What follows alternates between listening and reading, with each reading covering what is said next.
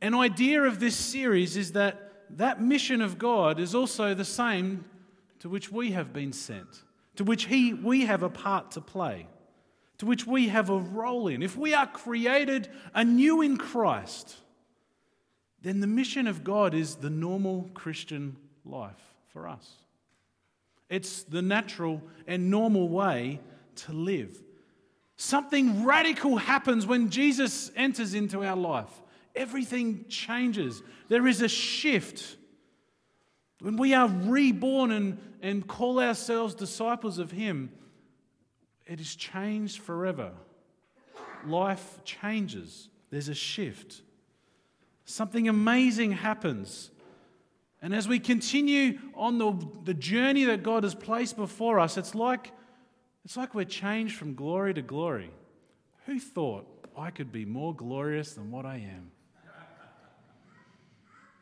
The person you spoke to just before, who thought they could be more glorious than what they already are? You know, Auntie Maureen there, she's going to be even more glorious tomorrow than what she is today. And her friend sitting next to her, Mrs. Darrington, Claire is going to be more glorious tomorrow than she is today. The changing work of God changes us from glory to glory discovering new aspects of God and His mission is the heart of what we're on about that process of glory to glory. Are you still learning new things about God? Are you still discovering new things about Him? Are you still hearing something that captures your heart? Let's be honest, when was the last time you were completely buzzed out by the Lord? Does everyone understand that term, buzzed out? Josh says, No, I need to get with the younger people's lingo. When was the last time you were just, oh, wow? It just overwhelmed you, it flooded over you. I remember the first time, that was the wrong language. Let me restart that phrase. I remember my honeymoon and uh, with Beck getting on the plane together for the first time, renting a car together for the first time, traveling around, discovering a new land for the first time, staying in different hotels and eating for the first time. I remember all of these first time experiences and just being completely buzzed out in that moment. Completely buzzed out. The ongoing work of the mission of God causes us to encounter something new, to discover something new in God. You can never reach the end of the, our Lord. In the same way, I can never reach the end of knowing my wife either. There's a mystery that's attached there. There's a mystery to our Heavenly Father that allows me to engage myself fully in Him and never reach the end of Him. There's discoveries to be made. There's a, the first time I went on a missions trip, I remember being overwhelmed by these people crying as they worshiped God. These people fervently in prayer, desperate for the power of God to move in a situation where there was no other hope. I just remember being shifted in that moment. I remember being reading the Word of God and it, and it just washing over my heart in such a way that I, I just had to pull over in my car. I was listening to Deuteronomy when Moses says, God, can I please go to the promised land? And, and God said, No, don't speak of it anymore. I remember just pulling over. Just something hit me. See, as I describe that to you, going, Yeah, that's good, Ben. But for me, it was so real. It was so powerful. It was something tangible. I discovered something in God in that moment. The discovery of God is something that we ought to be on about forever, for the rest of our lives. You see, God has concealed things, and it's for us to discover them. Proverbs speaks about that. God has concealed things for you. God is waiting for you to discover something about Him, waiting for you to discover something new about Him. The wisdom of mission is that we're to leave our world with a leap of faith. A leap of faith that transfers us from our space into His space, a bigger world, His world. And when we get into that bigger world, we realize that our world was never ours anyway, it was all His.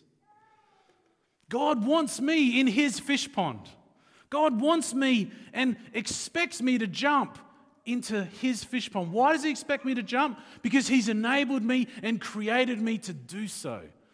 Jesus is alive in me, and the same spirit that rose Christ from the dead is here. So I can make that leap of faith because of him. See, it's not about me, as Warwick said today. It's not about us, it's about Jesus, it's about him. So, on that basis, I can take a leap of faith and trust that God will enable me to enter into what He has for me, to enter into His mission. Being on God's mission is wisdom because God has chosen us. See, it reminds me that I haven't chosen myself, God has actually chosen me. God has chosen you. Turn to someone and say, God's chosen you. I mean, we say it so flippantly, but those words are really very, very powerful. That concept is so powerful that it anchors you. You see, it's not about me. God has chosen me. It's not about you. God has chosen you. You are chosen. You are chosen. You are chosen. The wisdom of mission is that I'm reminded that it's not about me. Without mission, I can very easily slip into just thinking it's about me. You see the size of that little fish pond? It's very easy for me just to slip into that space and live there quite happily for the rest of my life. The wisdom of mission causes me to rise up and leap out into something bigger, something more. You see, we've been given every good gift, as Jeremy shared this morning. Every good gift. What does the Lord want us to do with that good gift? He wants us to surrender it, to give it away, not to hold on to it, not to kind of keep it to ourselves. I love the Billy Graham example that we've spoken about a few times. A woman was asked what she does, and she says, I'm a disciple, undercover as a machine operator in a factory. Uh, it's so easy to write that off as Christian cliche. But yet, the truth of that is absolute. Absolute. We are disciples, but God has placed us in certain places so that we might be disciples in that place so that we might be on mission in that place. Everywhere you go, God has given that to you. Everywhere your footsteps, it's given to you. It's quite possible that not everything happens by chance. Maybe God is, has ordained something, something to occur in that moment where you will have the opportunity to share, to witness. We're disciples. I love that. Wisdom of Mission series because God is about mission. And it's His wisdom that He has sent us to also be on that mission. It causes our faith to rise. Faith isn't an optional extra for those on mission, it's a necessity. Let's explore this issue just a bit further. I want to introduce you to the Le Grand K. That was all the French I've got. Bonjour. It's also known as the Big K. Now, this hunk of gleaming metal is kept in a temperature controlled environment in France. It's a hunk of platinum and iridium, and it determines the, the weight or the value of a kilo. I had no idea. All I know is that I put the apples on the scale to work out what a kilo is. I'm convinced the scales in my bathroom is a liar. I never thought about how do you know what a kilo is? I never had any idea. But a problem has arisen that over the past few years, they've occasionally brought out the original, the original hunk of metal of a kilo. And they've measured it and compared it against the copies that were made to check kilos around the world. And what they discovered was that there was a discrepancy. They couldn't work out if the real kilo was actually losing weight or the copied kilos were putting on weight. Now, how much weight are we talking about, Jim? A grain of salt. Have you put on a grain of salt this week, Jim? A grain of salt. A grain of salt. And so they're not happy with the grain of salt difference. Why is this happening? They're not sure. In fact, by definition, it can't happen because that is a kilo.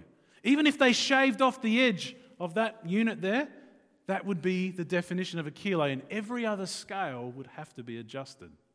That interesting. So they've come up with a solution. They've come up with a, a silver bullet, a scientific silver bullet. They're using Planck's constant and a couple of methods to essentially create a better constant for measuring a kilo. I'm not going to bore you with the science of that, but there's still a slight problem. There's one in a, in a hundred millionth of an issue of discrepancy or possible error. In fact, they've said that it, it's about a third of an eyelash. If you pull out an eyelash right now, everyone just grab an eyelash. If you're a bit sleepy, here's a chance to wake yourself up. Just grab a chunk of eyelashes, yank it out, cut it into a third, and that is the issue of discrepancy. But Stephan Slaminger, Schlauminger, he's the leader of the National Institute of Standards and Measurement. This is what he said. That's the thing in science. There's no such thing as perfection. There's always random effects, and there's always a little bit of scatter. And you have to decide essentially is it good enough? Is a third of an eyelash good enough for us? And that's the decision they've made. Yes, it is good enough. We will call that a kilo. I was working at BP as an 18 year old on the console and stocking shelves, and it paid for the petrol in my LJ Torana. And as I would work there, occasionally an audit team would arrive to the Bowser. And what they would do is they would test how much petrol was coming out of the filler. Because the screen tells you how much petrol 1 litre, 20 litres, 60 litres. But is it really 60 litres? How do you know? I don't even think about it. Who else thinks about that? You ever pumped gas and fuel, petrol, and gone, gee, I wonder if I'm really getting my litres I've never thought about it. I just go and do it. And my petrol station, one occasion, paid a big fine because we were out. We were ripping people off. We were making money for the man. And I didn't even know it. There are big fines in place where the scales don't measure up, where things aren't right. But we just trust these things. We just kind of go ahead with these things. The company essentially said, yeah, that's, that's about good enough. Yeah, that's about right. It, it's about there. And the audit team comes to a place where it goes, yeah, that's close enough. That's about right. I just wonder sometimes if, as Christians, we can adopt a similar attitude. What I'm doing, the way I think, the way I am, that's good enough. That's okay. I wonder if we struggle with the same issue. It's just, it's good enough, it's close enough, it's, it's a third of an eyelash. I'm, I'm nearly there. And then the question is how do you even think about even asking or contemplating that question? That's the wisdom of the mission of God. Being on mission for God creates that question in our life. Being on mission for God creates that opportunity to go where we are into something that is constant, to move from something that we think's good enough to something that we know is good enough. You see, it's time for us to no longer just be unintentional about living. Being on mission for God, being a part of what He's doing, means that we know exactly what we're doing. He is the constant. What he says goes. It is not up to us to pick and choose. What the Word of God says and his mission and what we see in Christ is the normal Christian life. It's not up to us to pick and choose. It's possible to be in church but not to be engaged in the mission of God. I mean, Paul's letters are rarely written to people who don't know Christ. They're essentially written to churches that have lost alignment with the mission. They're written to churches and people that have lost alignment with the heart of God. Would you agree? Paul spends a lot of time addressing the idea of true discipleship. Too many Christians get stuck living just enough. That's not the way it's meant to be for us. Our own human logic and thinking is not where we're supposed to be. Good enough is not enough for us. It's possible to lose our first love. And I'm sure you all know people who maybe aren't in church anymore, who for a long time just rocked up themselves, but really the first love was gone. It's interesting that in Revelation, John writes to a church at Ephesus, and this is what he said I know you work hard, and I know you've persevered. I know you can't tolerate the wicked things around about you. I know you've not grown weary. Yet I hold this against you. You've lost your first love. You've lost your first love. Everything else is going humming along right. Everything else is great. But where's your first love? What's challenging your first love? Where's your first love? Does Christ have the priority and, and the place in your life where it is really number one? Where you can't wait to get to church because that is the fellowship of believers. That is where you engage with God. You're not sitting there waiting for the pastor to serve up a meal to you, but you're there engaged fully with God, enjoying your own meal with Him. And we're all doing that together. And something special happens when we do that. When we do that. You see, somehow the scales of the church of Ephesus got a bit mixed up. Somehow the scales got a bit lost. Somehow they settled for, yeah, that, that's about right. That's about enough. It's called mission drift. To love the Lord means to pursue the Lord. To pursue the Lord means to pursue his mission, to pursue his calling. Too many have mission drift. Ultimately, people walk away because they're no longer engaged with what God's engaged with. They've, uh, they've inadvertently become a consumer rather than someone who's on mission for Christ. Being a Christian consumer is a dangerous place for us to be. We're not meant to be there. We're not meant to be there.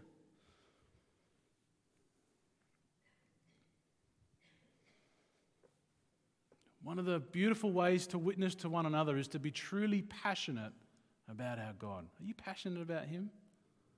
Do you just love Jesus? Is that, can I see that? Is it tangible for me? Is it tangible for the person sitting next to you? Can I really see that you are in love with Christ? Is it tangible? Is it real? Are we in love with Him? Are we in love with his person? Are we in love with his mission? Because I say this you can't love Jesus if you don't love what he does and what he has done and what he's asked us to do. They can't be divided. We can't compartmentalize those things. We love Christ and we love what he's asked us to do. That's why we're called disciples. We're called to follow him, to pursue him. You see, the battle for us is separating Jesus and his mission. The battle for us is separating ourselves from the mission of God. This is a battle. And when that happens, how do we measure what we do? How do we know if we're giving the right things the right priority and the right time? How do we know if we're doing the right things with what we've been given? How do we know? But for the mission of God. How do we know? How do we know? Without being disciples on mission for the Lord, all we have at best is an unintentional set of our own weights and scales. That's the best we can have. Essentially, weights and scales that say, yeah, that's good enough. That's good enough. But that's not the way for the followers of Jesus. That's not the way for him. This is a great quote from a theologian called J. J.I. Packer. It says this about wisdom Wisdom is the power to see the inclination to choose the best and highest goal, together with the surest means of attaining it. Are you seeing and choosing the best and highest goal for your life? You see, that requires the surest means of attaining it. And the only surest means that I can think of is Jesus. I mean, we've all tried ourselves at some stage. Maybe we still are from time to time. But Christ is the only surest means because the goal that's been set is from Him, it's His mission. So we need Christ to be on His mission. The life of Christ and the mission of God wasn't just a good enough event, it was perfect in every way. Perfect in every way. The wisdom of mission is for us, the Christian life. Wisdom and mission belong to God. God is the best and highest goal. Whatever He does is the best and highest goal. His riches allow us to attain that highest goal. Anything we have is from Him. His power is absolute.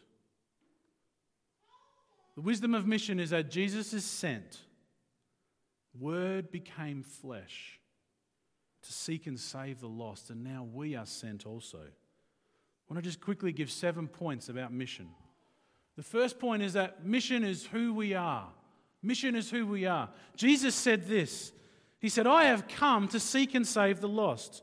I have come to establish, model, grow the kingdom. And, and now I send you. Now I send you. Now I send you to go and to preach the good news. Jesus says this to us. He says, Go into all the world and preach the gospel to every creature. That includes your little dog, Leonie. Every creature, that's how I read that. Then uh, Luke chapter 14, Jesus says, Go into the highways and hedges, compel them to come in, that my house may be filled. In Matthew 28, Jesus says, Go and make disciples of all nations, baptizing them in the Father and the Son of the Holy Spirit, teaching them to observe all things that I have commanded you. Acts chapter 1 says, um, It is not for you to know the times or seasons which the Father has put in his own authority, but you shall receive power of the Holy Spirit, and you shall be witnesses to me in Jerusalem, Judea, and South Australia, and the end of the earth. 1 Peter says, But in your hearts, revere Christ.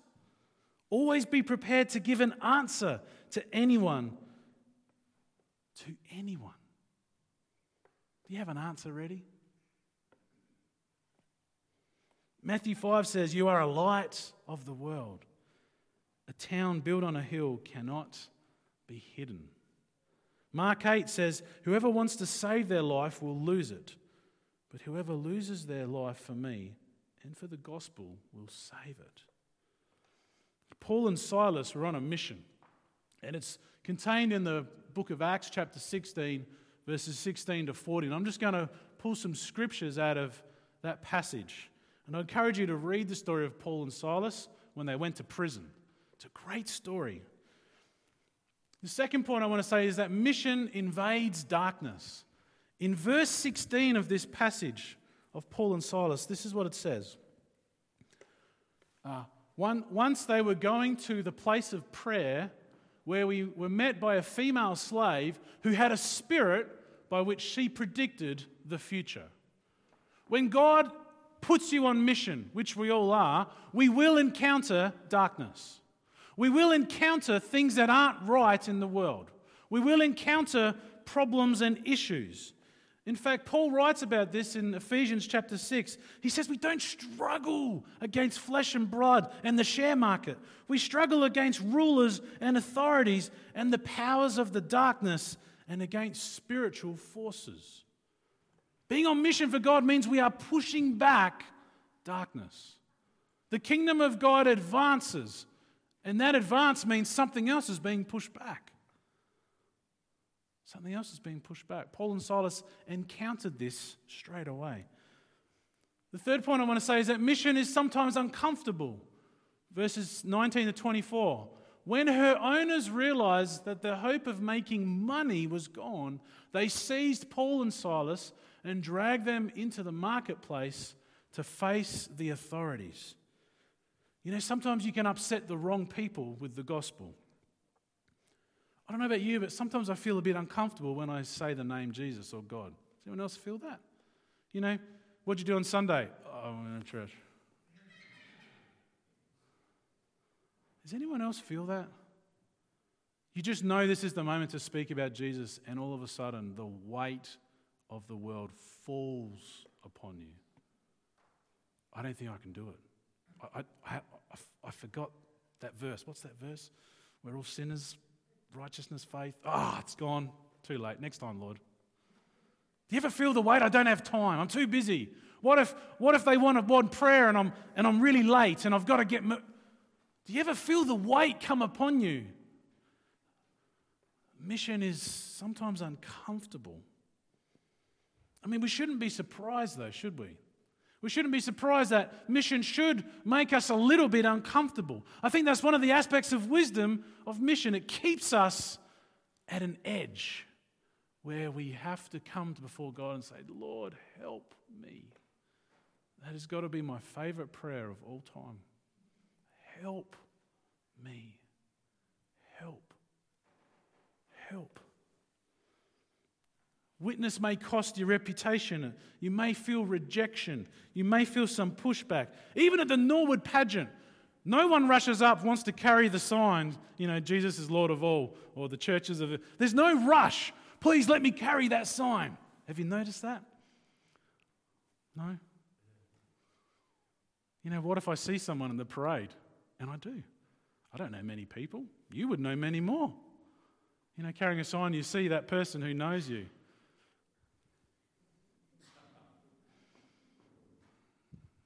mission is a bit uncomfortable at times, isn't it? Hebrews chapter 10 says, You've suffered along with those in prison and joyfully accepted con- confiscation. I can't say that word. Confiscation. Confiscation of your property. Because you knew that you yourselves had a better and lasting possession. So don't throw away your confidence, it will be richly rewarded. The wisdom of mission means that we're reminded that what we're on about, there's a far greater reward waiting. That's what the Bible says. I need to know that because I feel the pressure of what I have and do now. And so I need to remember that the mission I'm on, God's got me covered. I will never, I will never be left unfairly done by. God is fair and just. And His word says that He'll take care of me, even if it's a bit uncomfortable now. because we know there's a rich reward waiting for us, it should affect the way we make decisions here on earth. Would you agree with that? Because we know of what is to come, it should change the way we hold on to things. As Jeremy said, we should realize that we have got something good to offer and to share, and we can give it away because of the rich reward that we already have and is to come. Number four, mission produces hope. At about midnight, Paul and Silas were praying and singing hymns to God, and the other prisoners were listening to them.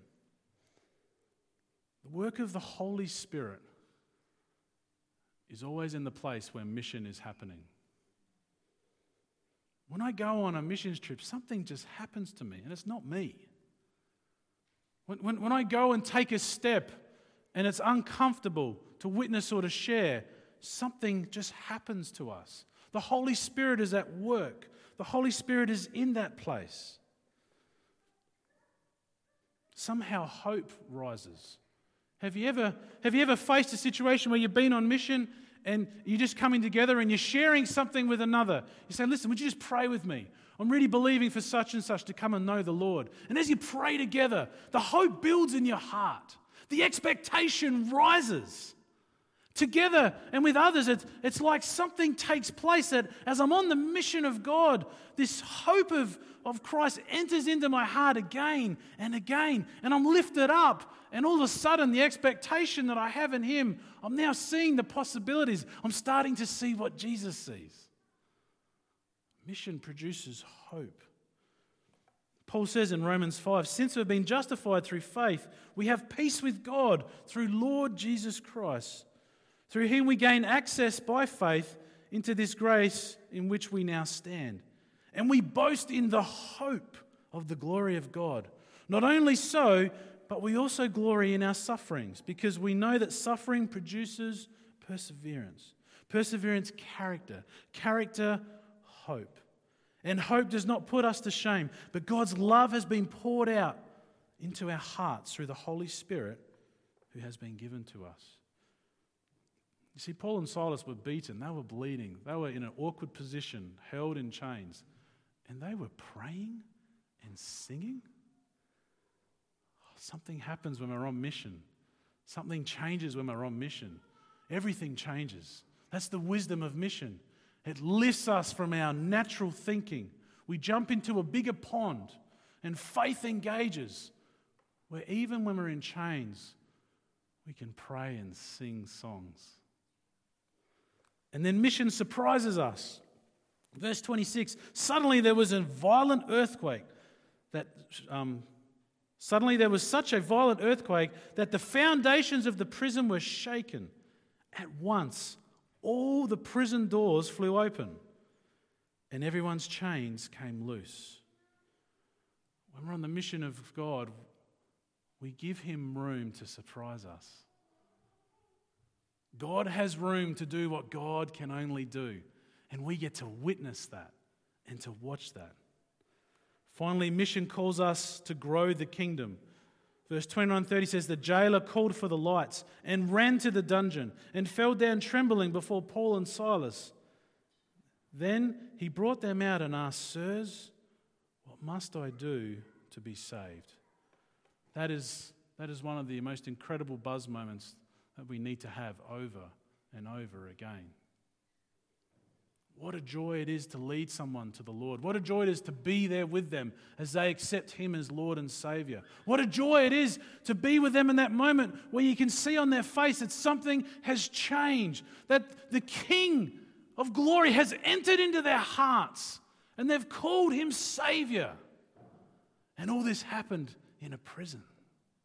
What a joy that is. What a passion that must do. We all need to experience that. One day I'm going to write a thesis on how the joy of salvation is something that sustains us. In other words, the joy of salvation, where I'm participating and witnessing the salvation moment of a person, somehow that blesses me and sustains me forever.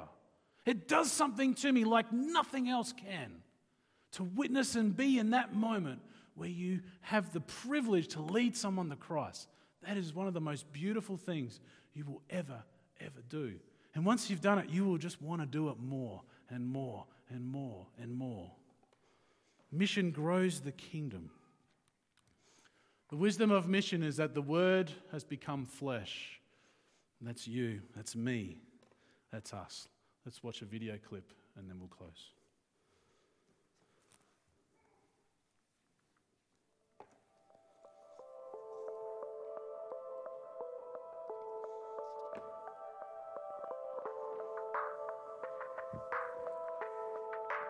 Missio Dei, the mission of God.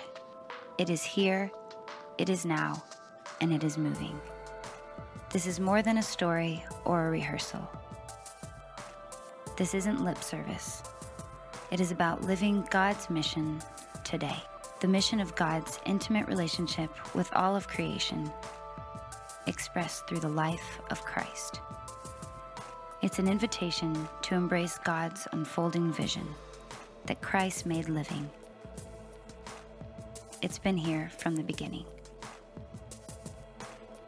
Missio Dei is a moving mission of discovery and healing and hope. An agenda of significance for all who answer yes to the call to serve. Every encounter with God is an opportunity for exploration and growth. Missio Dei is living the message with the community every aspect of it, embracing the world around us our home, work, neighborhood, church, school, park, street corner, grocery store, phone call, bus ride, everything.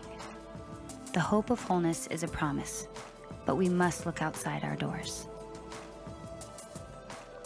God is outward moving, it is expanding, growing, and connecting. In a separated world, that constant relational impulse of Christ's mission creates connectedness and hope. Missio Dei. God's love is enduring and persistent, drawing us together through the Holy Spirit. Through the living body of Christ, we become one. Missio Dei. God's vision, Christ's mission. the Word must become flesh.